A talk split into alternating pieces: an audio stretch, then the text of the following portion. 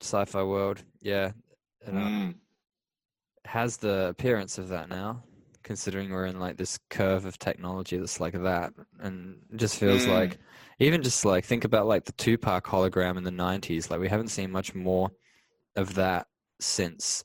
Um, but then you're just wondering like, could could I be talking to a hologram like and it be fully convincing and I not know? Like, Yeah, I think the crazy thing for me is is like is the news written by an AI, right? Because they've sort of shown us some of those samples that AI can like produce. Remember those ones that I showed you, and it's just like, wow, actually, it's hard to tell that this is written by a machine because like the computer can like it can pick up a style and replicate it. And to me, like I remember seeing that, it blew me away. Hey, and yeah, Yeah, it's funny. It's like when I write the copy for everything that we do, like every YouTube video or every Instagram video, when I do the copy, um, I just I always write in like third person. I take on this like omniscient figure that's like Leah Nick are doing this this week, Ah, and, and it's like it's not me. It's like some other being Yeah. comes through me and writes person. Yeah, I, I- I listened to half that um podcast yesterday, and they were talking about how like the the the, the laws are called acts, and like they they write it as like persons and shit. Yeah, I found that shit interesting. Hey, And he says, "Am I a man?" And then you know you Yeah. the uh, magistrate to go, "Yes, you're a man." He goes, "How does an act apply to a man?" it's fascinating, isn't it? Hey, and like, yeah, it's like I get what he's saying. There's a way. That's pretty much your job as a lawyer to like use your language, to use this language to like defend yourself. Basically, it's so easy to just like, you know, we just get fooled into like accepting a lot of shit. I guess We that's like I listen to ways. half. Yeah, I listened to half the podcast, and like that's what I picked up for it. Like before I fell asleep. It's pretty nuts, hey. And It's think crazy. about like, yeah, like even all these lawyers, man. Like, it's like they work all these crazy hours and all this shit, and it's just like, what what do you do though? Like, most of them can't tell you. Like, like um, it's weird, hey. Like, and it kind of goes the same with like the whole court system. It's just like, that's like that. You know, that's like a big connection, isn't it, with like the sci-fi world? Like, all of a sudden the courts are kind of like broken, right? It Mm. also goes hand in hand with this virus, right? And then like that's what I was saying. You're just like just grow a fucking weed plant. Like no one's gonna give a fuck. They're too busy fucking arresting someone for not wearing a mask. Well, yeah, that's how it feels right now. Like a lot of the stuff can go by the wayside. But now, Yeah. now more than ever, we need to know our rights, man. Like, um, there's a video last night in a place called Dandenong. I know you're from the East Coast, so maybe it's just about 30 minutes south of uh, Melbourne CBD. And it's lot, it looks a lot like America now, man. Like a lot of people in the streets, like rioting, cops like threatening with like um, pepper spray and like arrests being made, and a lot of real like um, a lot of violence and a lot of anger in the air. Um, Mm. so I can I can feel there's this civil unrest coming, which is uh, I'm I'm you know I wouldn't be surprised if this is happening. Is This it a controversial statement now to say America is the greatest country in the world? Because I do believe like the foundations that it's built upon it offers the greatest freedom to its citizens. well, they're allowed guns compared Mm. to not not that I'm like a gun toter or anything, but like um there is this like certain sense of Ah, liberty yeah. But then it's again we we talk about capitalism and the free market and how it's been kind of abolished and uh, made a mockery of by government intervention and and how you know the one percent there is probably more disparate than a lot of other places. Maybe not the most, but like you know I, I think again like there can be a system like on the surface that says we're this and it could be operating underhandedly and i think that's kind of how the global economy has been run it's like we're democracy we're fair and then it's like all these backhands and all this protection and all this secrecy has been going on and we've all been going yeah but democracy's fair and then you know you just you kind of slowly look around and go hang on a minute none of this seems to be fair or right you know what's going on and then now now we need to learn our rights. Like we need to learn how to protect ourselves around police officers and, and in court.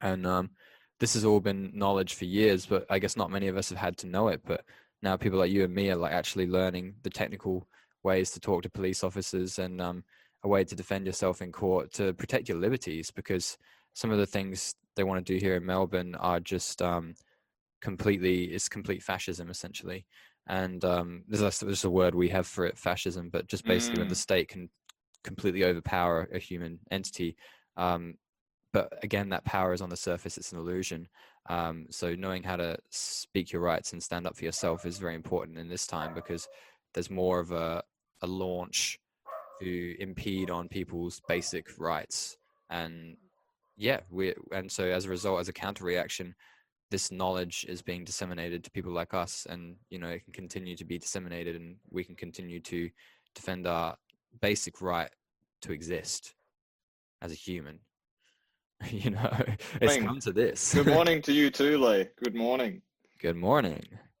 Good morning. Welcome to fucking sunrise hey?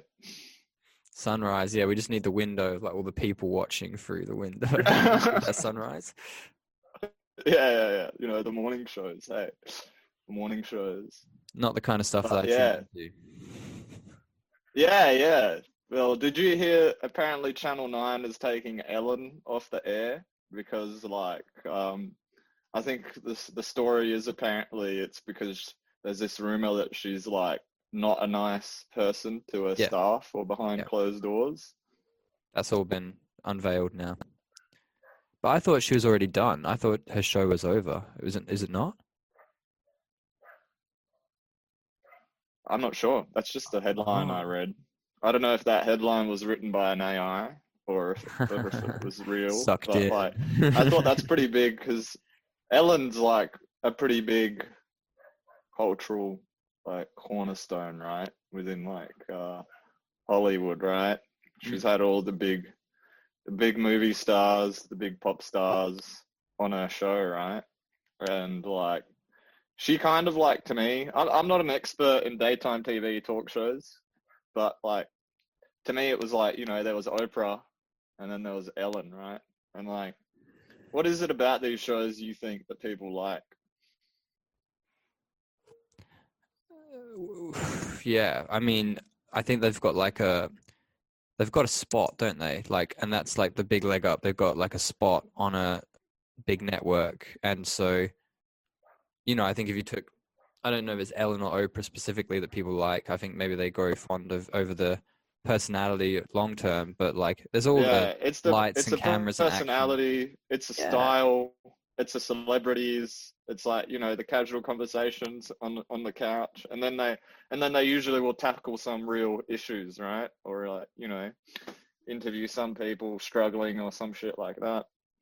And but then like, what we I don't know. That's my that's my like understanding of the show. Like if what, I was a producer and I was trying to like replicate it, that's kind of like kind of like the ingredients I would say you have to add in. What do you think?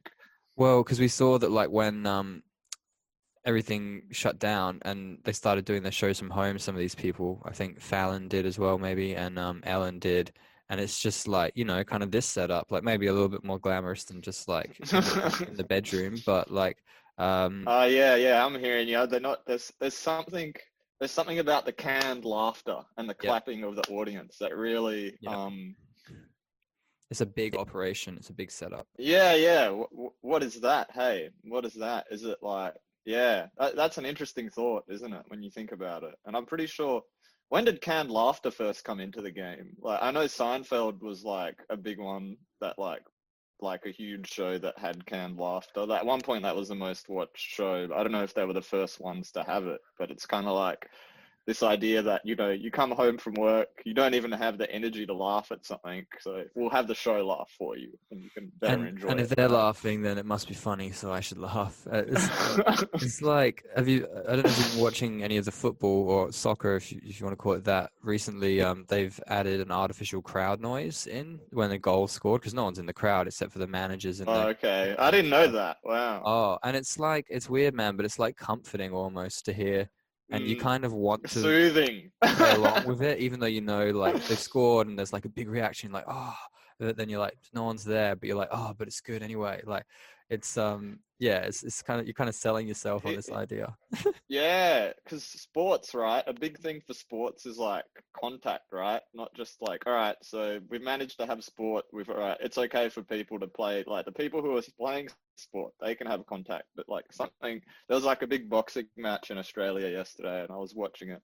And when the boxer finished, right? Normally, like all these people are handing their, holding their hands out and stuff, you know, for like a high five or whatever. Yeah. Like, you know, they just like, you know, that thing where they just like everyone's handing their hand out and they just touch everyone's hand, like Yeah, people were handing their hand out, but it was kind of like weird because like was it was it? like sort of handing their hand close, but like not to touch because you can't touch now, and like just that human like contact. Hey, was like uh, now that it's not there, we're trying to like replicate it in some way, but like you said, well, it's not really real. The best we can do is just this sort of comforting feeling of like try and simulate some sort of contact contact right? It's like what is it about that like virtual like crowd noise that that is at the same time soothing but also uncanny? Yeah, it's uncanny because when your brain kind of figures it out, you're like, oh, this is a, little- an illusion essentially, but yeah. But it's soothing because it's like, oh well, you know, I think that's what it is with football. I think it's like the crowd and um, the crowd being a part of it, even through the television when you watch it, affects it so much. It's like how much this means to people. It's like I think because we're a collective consciousness, like we really feel what everyone else is feeling, and so when everyone is focused on one event, it creates this sort of uh, resonance and a sense of communion. And and football growing up in England as a boy, for me, like that was the strongest sense of communion I had being a, a fan of a team, of a popular team.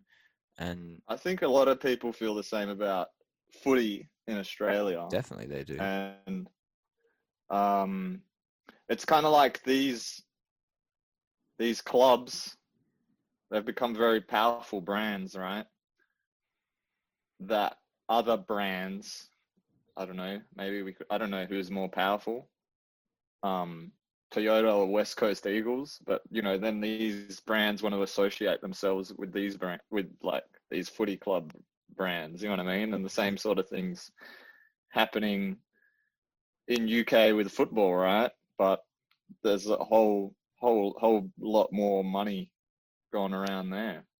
Um, because it, Oh, hell it yeah. attracts the eyeball. It attracts the eyeballs, doesn't it? And like, yeah, a lot of like, even the players are brands, right? Mhm. So I'm just like thinking of like uh, a pretty iconic brand name. You know, when you say these names like Zlatan Ibrahimovic, when you say these names like Lionel Messi, when you say Cristiano Ronaldo, I think it evokes certain emotions for people, and they're just like they're, and then you know, and the clubs, and it all comes down to the individual, right? Because then these clubs are willing to pay money for certain for these certain player because these certain players their name has certain brand name connotations and certain clubs are willing to pay a lot of money so they can be associated with their brand name right Yeah. I mean, even like um, typical moves. I think like there's one. There was Park who played for Korea, um, and Man United bought Park just randomly. And then I realized, well, their Korea market is going to explode, and everyone in Korea who's kind of like on the fence supporting like all different clubs are all going to support Manchester United now because they've got their biggest player.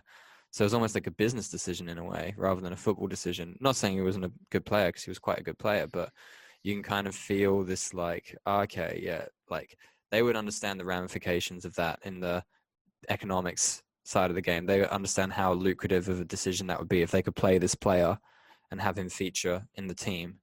So that it's such a major, major business world that you don't see much of that when you're watching the game. But how much money? Think about when one player gets transferred now. Usually, it's an excuse for about a hundred million in some of these big transfers. Hundred million dollars to get transferred over from one club to another for a single man. It's a lot of weight to put on one man's shoulders, but that's the kind of numbers we're Mm. looking at in this in this business. And I think sport and along with music and say the film industry are probably like the biggest cultural um, phenomena that we have in society. They influence and shape our culture so much. They're what we connect through. You know. Yeah, yeah, definitely. They're definitely like the vessel for a lot of conversation, isn't it? You know, you come in to the office, and if someone's if someone team won on the weekend, they're a bit happier for whatever reason, even though that makes zero material difference to your life. Yeah, because you were Um, never really that serious about it, were you? Yeah, I guess you weren't born in England, so when you had a soccer team, you were a Manchester United fan. You you didn't take it too seriously when they lost, did you? Yeah, nah, like FIFA you I, took a bit more seriously when I beat you at FIFA.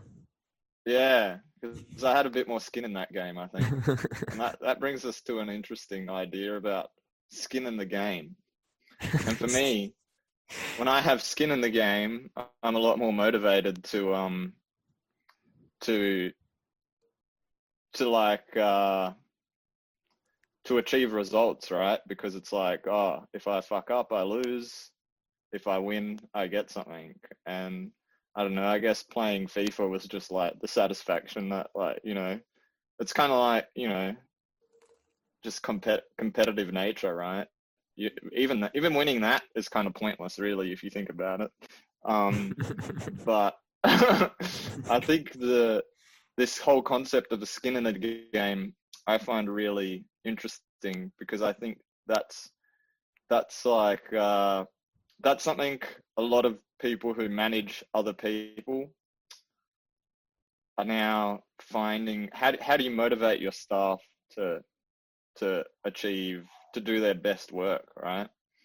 And like I, I don't have the answer to that um but I think it has something to do with uh people having some sort of skin in the game. And I think in any case if you if you perform better for performing better if you get a reward for it you're going to be a bit more motivated aren't you Lee There's an I, I'm not going to be I'm going to butcher this. Um, there was a study done a while ago uh, that showed that because for a long time in capitalism they thought that financial reward was like the best motivator for productivity. Um, you know, if we give you commission or more money, if you do well, then you're going to really want to do well because you're going to get that money. And they figured out that that's the, the usually for correlation sales stuff yeah. correlation is really poor um, and that that's actually not the case. And that i feel that like when someone gets a sense of meaning and they have a sense of alignment with their work um, rather than chasing something they've, they've already landed with something and they work from that place. Because you Yeah. see that's the thing i'm open to with like uh so-called like giving people individual incentives. The, this this this problem is open i think. I don't know whoever figures it out i think um can make like how to motivate people well like i think that's like um that's like a problem if you solve that like you know you can get a lot done. But yeah going back to what you were saying yeah i understand the problem can be where if you give sort of these like i don't know sort of some performance based incentives right well that immediately in in a way disincentivizes you, you view your teammate if you're working as a team almost as like a competitor right? And this might like bring it back to the sports especially football or soccer whatever we're going to call it. We have to settle on a term we're going to use. Um, is uh, usually it's like uh, it's definitely a team effort. Um, I don't, I don't know. Uh, that'd be an interesting thing. I don't know. I don't know how they organize like with players. I'm sure like um, they have a metric, right? If you're a forward, you might get a bonus if you score a set amount of goals in a season, and if you're a goalkeeper, if you get a bunch of clean sheets, or I don't know what they use for defenders and midfielders, but like maybe there's a middle ground that you can use where you know everyone gets a little bit of incentive but still the incentive still say stays the same of oh we still need to like work together and help each other out to win Mm. right?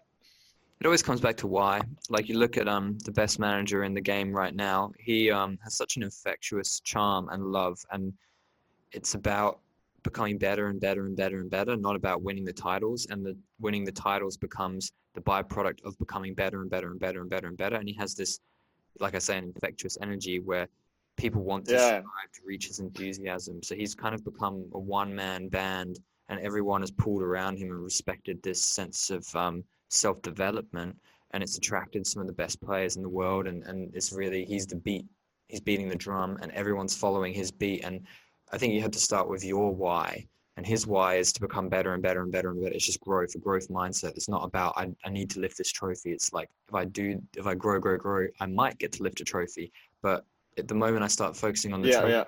I get caught in polarity where like I get attached to the idea of winning the trophy. So then when the big game comes, you might lose it because you're freaking out because you don't want to lose. Whereas if you're like, hey, it'd be great to win this, but I want to get better, better, and better, and better, and better, and I trust that path I go on, you know, is going to lead me to the trophies, but I don't know for a fact. I think that's like a, a superior mindset to have, and it takes the first individual to start with that mindset, and then to like hopefully be in a position of leadership where you can influence other people to adopt that mindset and then you can build like a whole resonance chamber where the team adopts that so even if you're the guy who's like the youngster who's not spending much time on the pitch and he's like on the bench a lot you're not feeling like you're trying to cut someone else's spot you know you're trying to just work hard and hard and hard and on that proviso you may get picked and and so everyone feels like they've got a fair chance so they follow this like philosophy of giving my all giving my best Mm. um, so I think that's an example of a very, very, and you know, this this man I'm talking about, German man, Mr. Klopp, he's um, Yeah. hired by Adidas and all these big corporations to give leadership. Um, he, I think he makes probably more money off these endorsements with like businesses than he does in his contract potentially because he's Yeah. such a world-renowned leader, so well respected. and he he has an authentic personal brand. oh yeah, very authentic. Yeah, yeah. I, I like the one thing I, I I I know what you mean by he has a charm, and he has a way with words. Even though English isn't his first language, I remember like I don't know who showed me it, but like when the whole virus thing started kicking off and like the reporters were asking him and he's like I, I don't know i'm not the expert like go I'm a to football someone manager. yeah. I don't know anything about this. yeah yeah so yeah he's uh he's humble. yeah that that's an important that's an important quality to have if you're going to be leading people i think right Mm. because you want to be you want to demand respect but at the same time you want people to feel like they can tell you things when they need to in like a respectful way. Because at the end of the day we're all human beings and we're all going to make mistakes even if we're in a position of leadership. So Yeah. I think that's like a, like a healthy balance to have where you're kind of like, look, I'm the leader, I have the final call, but to also have this respect with the people under you to be like open to communication and like genuinely hear their like suggestions and and um take it on board. I think there's like a fine line of balance that goes on there and it sounds like Jurgen is um doing something right. And and I think this is why that idea of getting a financial reward, having something external to motivate you, this is where it fails because it's it's conditional. It's like it's something outside of you you're giving your power to. So it doesn't really help you as fuel, you know, when the day when the when the days get tough. Because when the days get tough, you're not you're thinking about like failure like oh what if i don't get this and then you feel failure and then you want to give up um, because things might get tough financial rewards work if it's easy work and you just need to like keep focused but if you've got to change and come through adversity you need the strength within not without in order to be able to get there get over the line. And i think we're constantly searching for our why as human beings and we're constantly refining our why. And when we operate from like a clean why every day why am i doing this? And we know that and we sit in that. Um, i think that's when we enter like a purple patch in our lives where like you know things just all seem to be in harmony. Everything you touch seems to turn into gold. Everything starts to feel right. You know no matter what um, what endeavor you enter because i think when when you're doing things right you all these other doors and avenues open up and you start to cross pollinate in certain areas and fields of life. You're not just one, you're not just a banker or you're not just a football manager, you're not just Mm. an author, you know, you start to get if you're an author, you might start to get a radio deal and then, you know, if you get that radio deal, you might get offered to write a screenplay for a film and you know, you know what I mean? And and like if, if they're all in alignment start hit- You start hitting the right buttons at the right time. You start getting home runs. on a regular basis. But it's because you don't jeopardize, you don't do it for the money, and you know, like sell yourself out. You, you're in line with your why, whatever that is. For an author, it might be they want to express the deep emotion that's inside of them. That the only way they know how to do it effectively is to write it and or to express it like that and um, and they're tuning into their emotion and they're just expressing and they're just expressing and they're just expressing and that's their their why and they live from that and they just follow that and they don't sell out to anyone else they just keep focused within i think the people who really do excel are the ones that are so connected to themselves that they're able to just be a generator a generator of energy and they're able like they don't need to be plugged in or they don't need to be relied reliant on like some external fuel source from someone else. They're just able to continue to run by themselves, that create their own biorhythm and just repeat, repeat, repeat, repeat, repeat. And they're the ones that just start creating all the waves in the world. And um, yeah, obviously, like people flock around those people that are creating those waves, and we we all want to be those people because we all want to know what it's like to feel completely fulfilled in the moment and completely in alignment with what you're doing because you realize like when you get attached to what you're doing like if you really want to be a podcast host or if you really want to be um, yeah screenwriter or an actor or whatever you realize it's never really the thing that you want to do. It's the process and the action of doing it and feeling in alignment with it that you chase. Like you wouldn't want to if you really want to be an actor but you have to like go through hell to do it and you don't enjoy it one bit but you become really successful it wouldn't be worth it. Like i mean that's that's not for me to say i suppose but for me it wouldn't be worth it um, whereas if i love acting because of the cathartic release and i get to embody someone else and get to be someone else and i get to feel free performing and i get to challenge myself but then i can feel that way through doing something else I w- I wouldn't care if, if I as long as I get to experience that cathartic release and that process, I'd be I'd be happy. So it's like it's an inner game we're always playing, and it's like when you just play the inner game of yourself and and you uh, win the game with yourself every day, even though you're not trying to beat yourself, you're just trying to you're trying to be in rhythm with yourself. You just let all of the external stuff happen, whether it means you become an actor, whether it means you become an activist or whatever, you know, it doesn't really matter. And you can put labels on it, but you just kind of let it unfold the way it needs to. And, and like many people nowadays, like our generation, apparently our parents' generations would only have two jobs in their lifetime is the average, uh, like in two different fields. Um, we, I think, are going to work across 10 different fields in our lifetimes. And, you know, for me, I've probably already maybe, maybe hit 10. I would be definitely in the high single digits, seven, seven or eight jobs easily, but I probably have worked more than 10 jobs or, or been in more than 10 fields already in my lifetime. So just yeah. how multifarious we're coming, becoming as beings, you know? Yeah, yeah. I, yeah. Uh, I just want to like rewind a little bit to what you were saying just a minute ago about people, uh, about the process, right? And um, mm. I think you answered why people like sports, right? Because it's like they can uh, maybe what's the word vicariously live through someone else mm. like be it the, the team as a whole or whatever. And um, it's also the feeling of fairness right? It's like most sports is like a level playing field right? And it's like they can vicariously live through the through the through the team or through whatever thing they they follow right? And it's like you were saying it's like the process right? And then like afterwards they feel they feel because they're emotionally invested they feel happy or sad after based on a game i mean that's like um that's like a really big deal in society right now because i feel like uh, a big thing that's keeping uh, the wheels going and what's helping a lot of people communicate is through these sports that we've got going on. And that's why there's like, yeah, there was this, uh, the situation in Australia is like the way they're playing the sports is like, I don't know, they have these teams and these like, there's a lot of efforts gone to like keep, keep the show going on. The show must go on.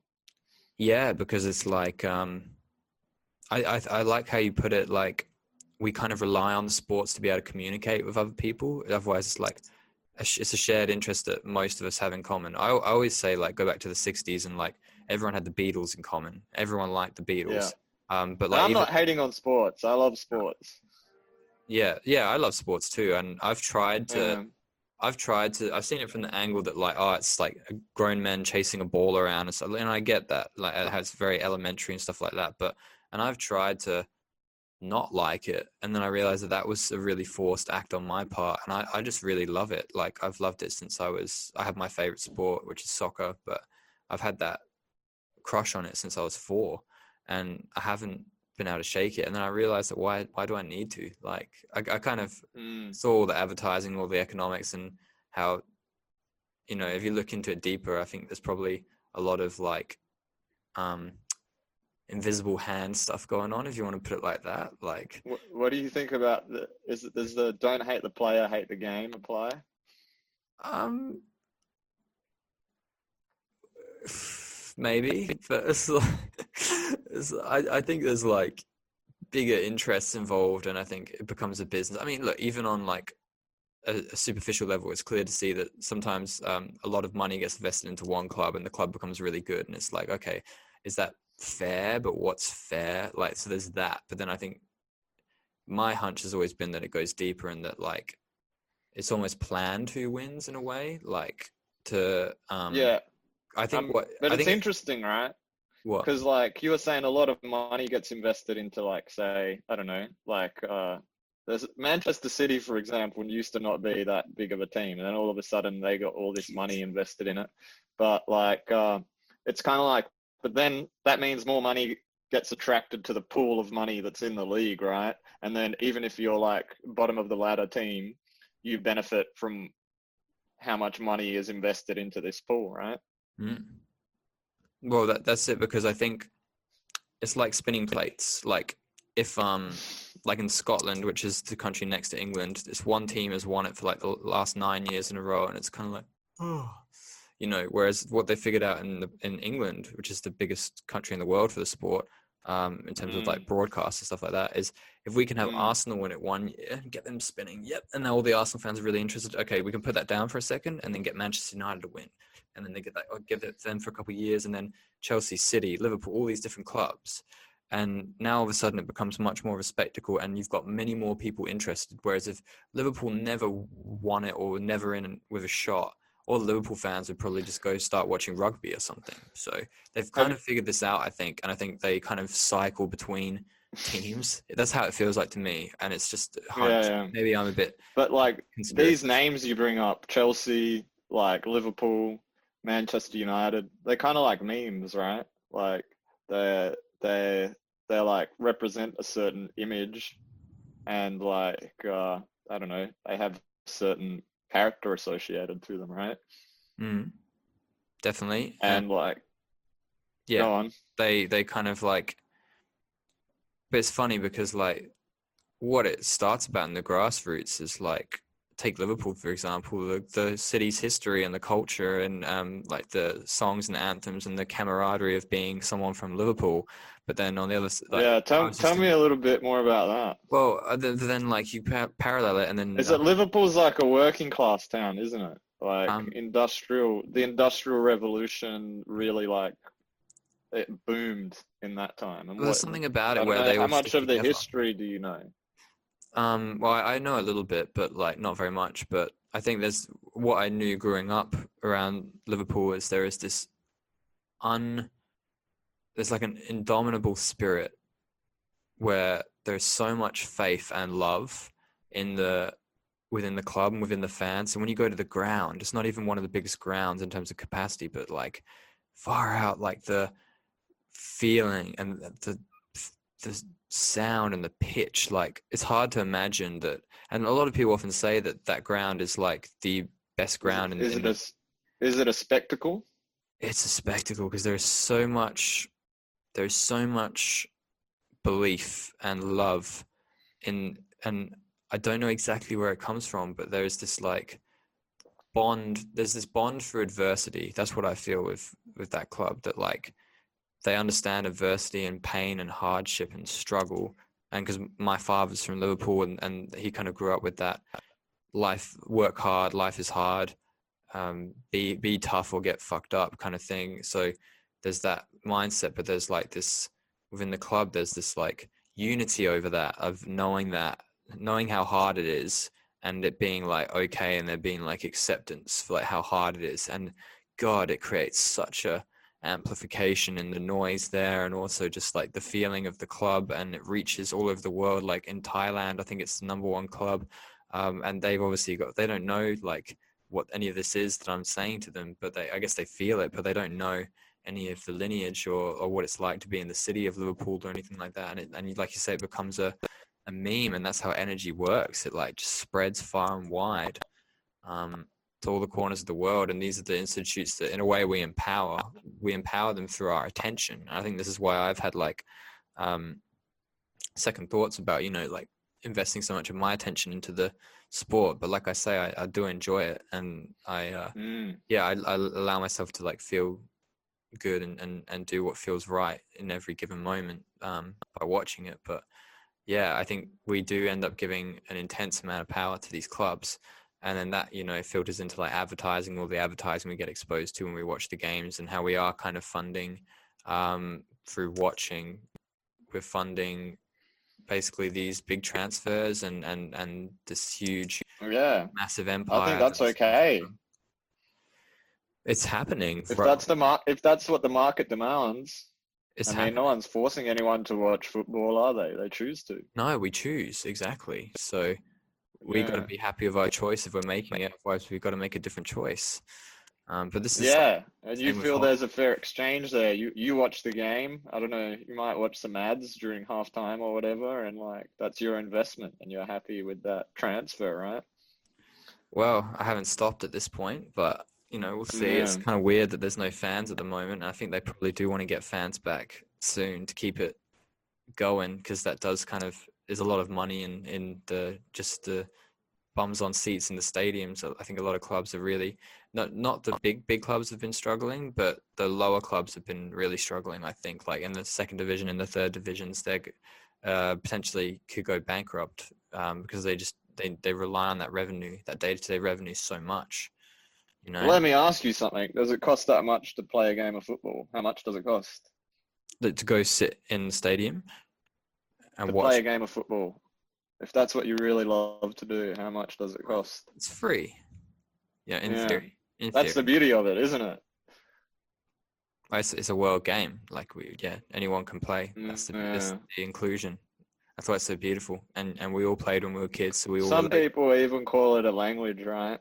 Because like it's like through football you can communicate to other people that don't even speak the same language as you linguistically, but if you play a game with them, you can communicate. Yeah, exactly. And it, it brings all Yeah. races together, all parts of the world together. I mean, how many things on this planet can connect me to someone from Uruguay within seconds or whatever? Mm. And I feel like I, I, I, can connect with this energy of Uruguay or, you know, or wherever, Botswana. It, it's, it's really Yes. unique and incredible and impressive in that, in its scale, in its So scope. it's interesting now that we're in the lens of the world football, the world game, let's call it that. Um, soccer, whatever you want. You can label it however you want. And the United Nations of football is this organization called FIFA. Do you know what that stands for? I know it's a French. International Federation Association, something like that. Inebriation, Mm. ejaculation. And they're sort of like an organization that's like swamped with controversy. Yet everyone just goes along with them. Like Everyone has, because everyone And, just to um, watch the sport. maybe I could maybe I could even relate that to the idea of United Nations as well. Another organization that is controversial. I and, know, like, man. Part of me is feeling. the parallel there? Oh, part of me is feeling like what's been going on with, um, for those of you who don't know, with the Qatar World Cup. Qatar, this small country that has a very uh, recent history in football, and the World Cup is the biggest sport, uh, sporting event in the world, on par with the Olympics. Um, and they've given it to this country, and everyone kind of thought, well, yeah, we know what happened there because Qatar is an oil-based country and it's got heaps of money, and um, it's thrown off the whole schedule because um, the World Cup is always played in June and July, and it's too hot in Qatar. And so what that means is they've moved it to December, um, which is during the middle of all the club seasons. So they've changed the whole sport for this one um, country so they can have the World Cup, which just doesn't seem conducive. And also the infrastructure. So they haven't had the infrastructure. You need to have at least eight, eight or ten stadiums, I think, of like at least forty thousand people to make it viable. Because obviously you've got people from all over the world traveling, paying their money for the tickets, and if the stadiums are too small, it means they're not going to make much money. So they've got to make these big stadiums, and Qatar only had one or two at the time, and so they've had to build these incredible structures in the space of like I don't know, maybe like six or eight years, and they've been basically employing slave labor from um, neighboring countries, and all these people have been dying while they're working building the stadiums because there's no health and safety regulations and um, I think the number was in the hundreds at like at the beginning of the process. So I don't know how many people have died now. And it just feels, and, and I don't think these guys are getting paid a lot of money, put it that way. So it just feels like kind of awful, to be honest with you. And it almost makes you feel like, do I even want to watch this? Do I even want to give my approval by giving my attention to this this game? You know, do I boycott this decision in a way because of the lives it's affecting. It just feels like uh, it's not been done ethically at all. Um, and these are the other like issues that get brought up in the bigger picture when you look at the bigger picture and stand back of the game. Um, yeah, the ethics is kind of just like torn. But you can say the same about the meat industry. You can say the same about you know so many things. Uh, I'll debate you on the meat industry. Well, well I'm saying about the meat I, industry. I still, I still want to, I still want to. Um, I'm not judging meat still... eaters or anything, man. I'm just saying, I'm just saying that if like a chicken is like in a cage, you know, is that a fair living? Is it, when we can do better because we can do better. Ah, okay. You know what I'm saying? I'm, I'm yeah, not yeah. don't eat meat. I'm just saying like, and then it goes with like the cows and the way they're raised and things like that. But if you get like a well-raised cow, um, or well-raised pig, you know, I've never seen an issue in, in doing that because if you're taking life from a pig or a cow, it's the equivalent of taking a life of an apple. Just because an apple doesn't have eyes and it can't look back at you doesn't mean you're not taking a life. And and so we should say the same about um, these stadium workers, but I, I think we could do better. I think that's what it is. I think we can do better, and and we're not. Well, we're following the money. Um, there's I think you know what's it called. Those who don't learn the history are doomed to repeat it, right? So if you look at like a lot of these, the Olympics is the same same principle, right? And um, you look at I don't know South Africa; they were the last place to host the World Cup, and um, don't quote me on this, but apparently I heard some of the stadiums they built up there are now being used as um, bus bus shelters, right? So you can sort of think about it like it's like this spectacle. Everyone gets roused up, and then most of the time, who pays for these events, right? I mean, who pays for this infrastructure? It's the taxpayers of that local place, and they get promised that like, oh, this is going to bring us all this tourism money we're going to upgrade our infrastructure like and then they come there the show happens the sponsors pay you know someone makes money and then you know the show leaves and uh, there's not much investment there's not much reason to keep i don't know maintaining these structures or anything so they tend to just sort of fall apart that's the case in um in south africa i heard similar story when like athens had the olympics recently similar sort of story. Um, and yeah, it's like um, not many places have these events like the World Cup and the Olympics. It's like the people get promised because it's you know usually the taxpayers that have to pay. They get promised the world, like how good this is, and then you know a um, bunch of people make money off it, and then you know usually the people are the ones who who who who sort of foot the bill, right? Um, and it's uh, it's all it's all for the for the spectacle, right? And there's it's something interesting, right? Because now all these sort of like all these like uh, talking about like uh, what's right and what's wrong. A lot of these big companies that advertise um, have started taking some moral stances on certain issues, and I think it's uh, it's gotten to the point now where it's uh, reached uh, reached some sort of level of absurdity of like, well, what what what is why why is there why Yeah. is there so much virtue signaling i guess going on um and You- yeah what do you mean by i guess that's well like um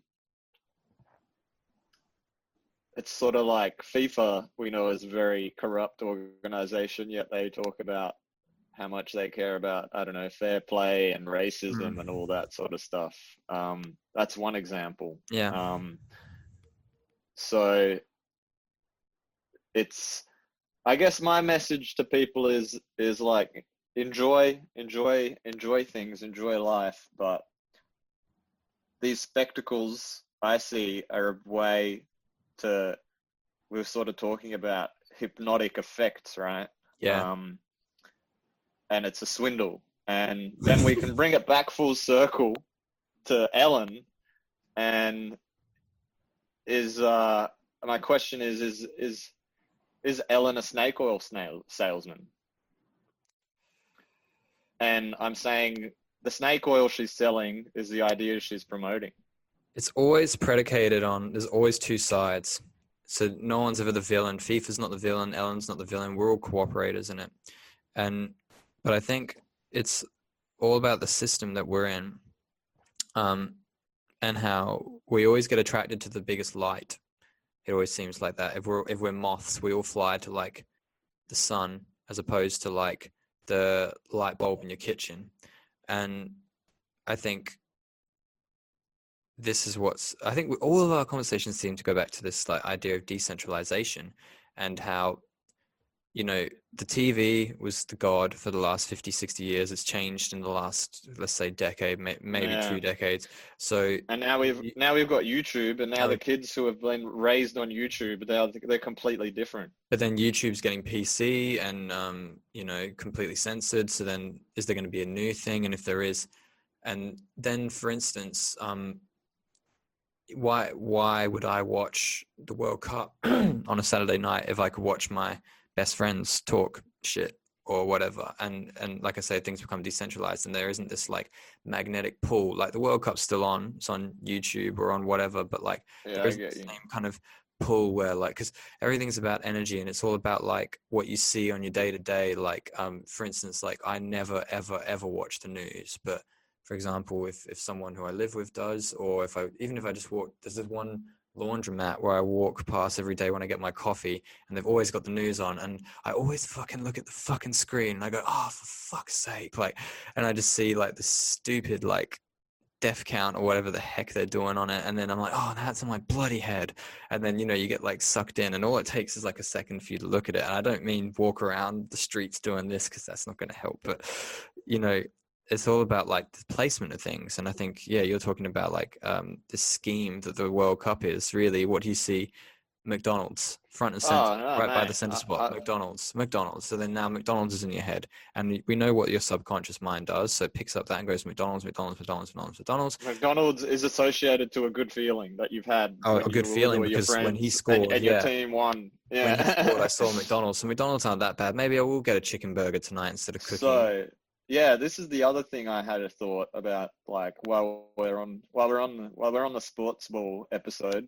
um, the idea that nationalism has been what's the word I'm looking at? But basically, nationalism now is just you supporting your team, right? So that's how you bond over being an Australian or being right. um, and that's how you like get that even identity passed down from let's say your Yeah. parent or or elder like it's through it's through like for the most part usually watching some sports and supporting supporting your team you know whether you're like a scottish person and you know um, Scotland's on and the national anthem comes on and you, you got your son there and you're like, this is, you know, this Mm. is like, this is, you should, you know, you feel proud, pride here, you know, but is that like, uh, is that like, uh, commodification of culture and national identity?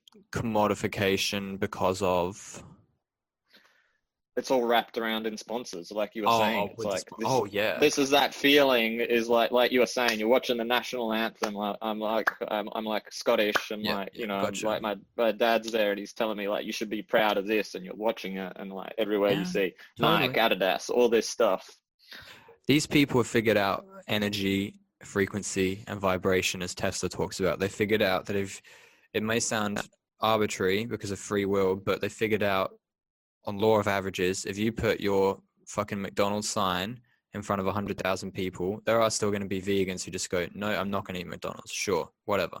But a lot of people, it's going to drift in, and instead of going to their local burger joint to get a burger that night, they're going to go to McDonald's and they figured this out a long time ago and they figured out that it's like when you when you receive energy it becomes like a part of you and and that's why advertising has always been that like it's it's kind of the secret that doesn't get talked about that much that like the it's the success behind businesses but you have to take a punt as a business on advertising to make it work. You have to put in a million dollars or whatever and and there's no guarantee of return but when done in the right fashion it works and it works big big time and it creates these massive conglomerates and yeah it's there in front of us from the ages of like two or three. Again instead of vilifying it like i think a lot of people do we're going to probably go a different approach in this discussion because it's like it's the best we've had it's uh, in our system but now we're questioning that current system.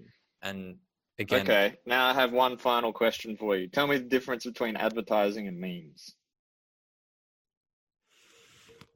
I would ask answer your And is- question with another question. is that a What the is that a trick question? I'd say what It is. the difference? There is none. It's a frequency. In my opinion. Adver- advertise it's an offer they're both offers Because uh, memes, right? They're like an image or something. An image usually with text, right? That you feel powerful, it sparks some emotion, and you want to pass it on to the next person. Yep. Isn't that the holy grail of advertising? Yeah. Yeah. See, based on the, the laws of the universe of the law of free will, McDonald's have every right to do what they're doing, and it's because we eat it up. But then we've got to, and literally, pun intended, um, but we've got to figure out why are we eating it up, and I think it's because our this is ah this is now it's full circle. Our sources of information have been limited. We've been living in a centralized system, i.e., the television, where you only have access to a few sources. Meanwhile, the internet has been less censored, probably becoming more censored now, but that doesn't concern me because I think what often happens is like like for example with Bitcoin, you know, when when something becomes too tyrannical, a counterbalance occurs and and a solution comes. So when there's a problem, there's always a solution that arises. So it's like this big dance that we have. Um, I'm really excited to see more of this like kind of decentralizing deconstruction and again i think it will probably there'll be less there'll be more lights around rather than just being the one great sun i.e the world cup i.e dancing with the stars or whatever the fucking shows are that everyone watches where um, we may be using this technology as a open source free platform where you have access to everything and therefore you can make choices and therefore we become more holistic and more one rather than oh this is ellen fucking watch it watch it watch it watch it and if you're like i don't like ellen that much it's like okay but watch it watch it watch it watch it watch it and the advertising effect ha- happens and then it may not get you first it may get your sister or something and then your sister starts watching watching watching watching every day and then your sister turns to you and starts going watch it watch it watch it watch it watch it and this is how energy travels and then eventually you go all right i'll fucking watch it oh it's, it's not so bad you know i'm not saying it was bad but um, and then that's how like kind of a contagion spreads that's how like influence occurs um, through this positioning that certain um, companies and tv shows or whatever have been afforded it's all about positioning but we may be entering a new playing field where positioning, like we say, like with Ellen, it just looked funny having her on YouTube. It didn't work. She didn't translate well. And then why now, of all times, did all this stuff come out about her? Why didn't this come out 10 years ago? came out because it wasn't working. And then in that kind of silence, it was like, eh, actually, um, I, I got something to say about this chick. And everyone probably put up with all of her bitchiness because they were getting paid or because you know they were part of this ecosystem that was creating a product that was being successful that was being tuned into. And when that success got pulled out then people started to go yeah this is actually fucked up. I should say something.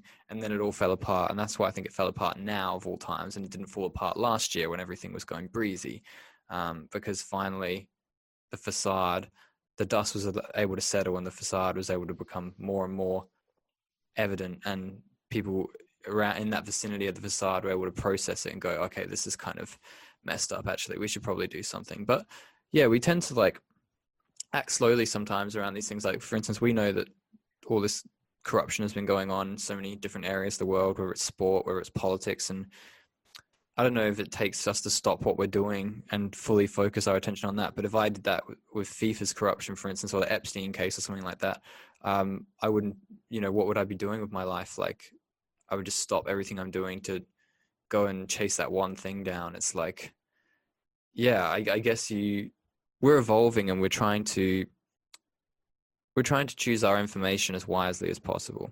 And I think the platform we use and the accessibility we have is the most crucial thing.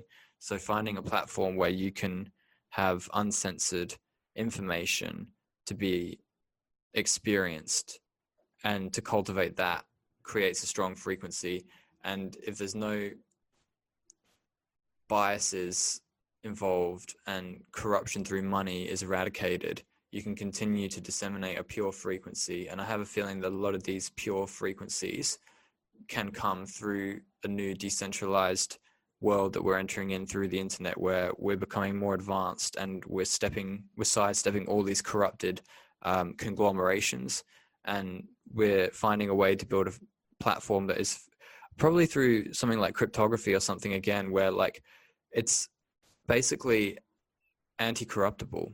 Do, i'm seeing a deeper vision here man. Help me pull it out uh, of my brain. Um, where uh, like i think you're gonna have go on. Imagine a platform that is anti-corruptible. So like but it's it's tough because when you start talking about censorship it's like you know I, I, I don't feel very much should be censored, but at the same time, if someone put like some guy murdering some other guy, like, and it was like right in front of me, I'd be like, oh, geez, like, so I think there's like a way of searching something and having a channel, and it's it's, it's tough, man. I think it's like all or nothing you've got to be able to like show everything or show nothing and i think we're too afraid of certain things. We're too afraid of rape certain kinds of violence. Um, they're probably the two main things and we just don't want to see those things. So as a result we justify why things get censored and and then it basically just creates a fucking helter skelter where everything gets censored and we kind of give away our civil liberties but i think it's just because we don't want to see those two things violence and rape. Whereas if we can come to terms with our society as to why these things are going on um, and kind of like start constructive conversations about them rather than locking people away and punishing people um, i think that we could actually remedy these imbalances on the planet. And through doing so people wouldn't really need to post videos about violence and rape and then as a result we would be able to have an open source like clean platform where people can post whatever they want and it would be a, a more solidified, fairer network of spreading ideas because that's what the planet is looking for. It's like a fair, balanced, even playing field that is kind of like resistant to corruption, essentially, so that or censorship. Because when where do you draw the line with censorship? And now, like you know, I could say the f word, or I could just say one thing that the government doesn't like, and you know, boom, my show's pulled, and that's that's BS. We need something that's we need something that's like able to resist such corruption and such bias, we need a platform, a global platform like that. If, we, if we're going to, you know, kind of disseminate information on such a grand level. Otherwise, we don't. Otherwise, we stop using technology. And that, that's, that's okay. all I want to say is thank you for tuning in. And if the McDonald's marketing department is watching, we've we I'm going to call it reverse marketing. So we've propagated the meme of McDonald's for free. But look, we're open to sponsorship deals. I'm happy to eat double quarter pounders on air. Um, thank you for watching, and I'll catch you next week.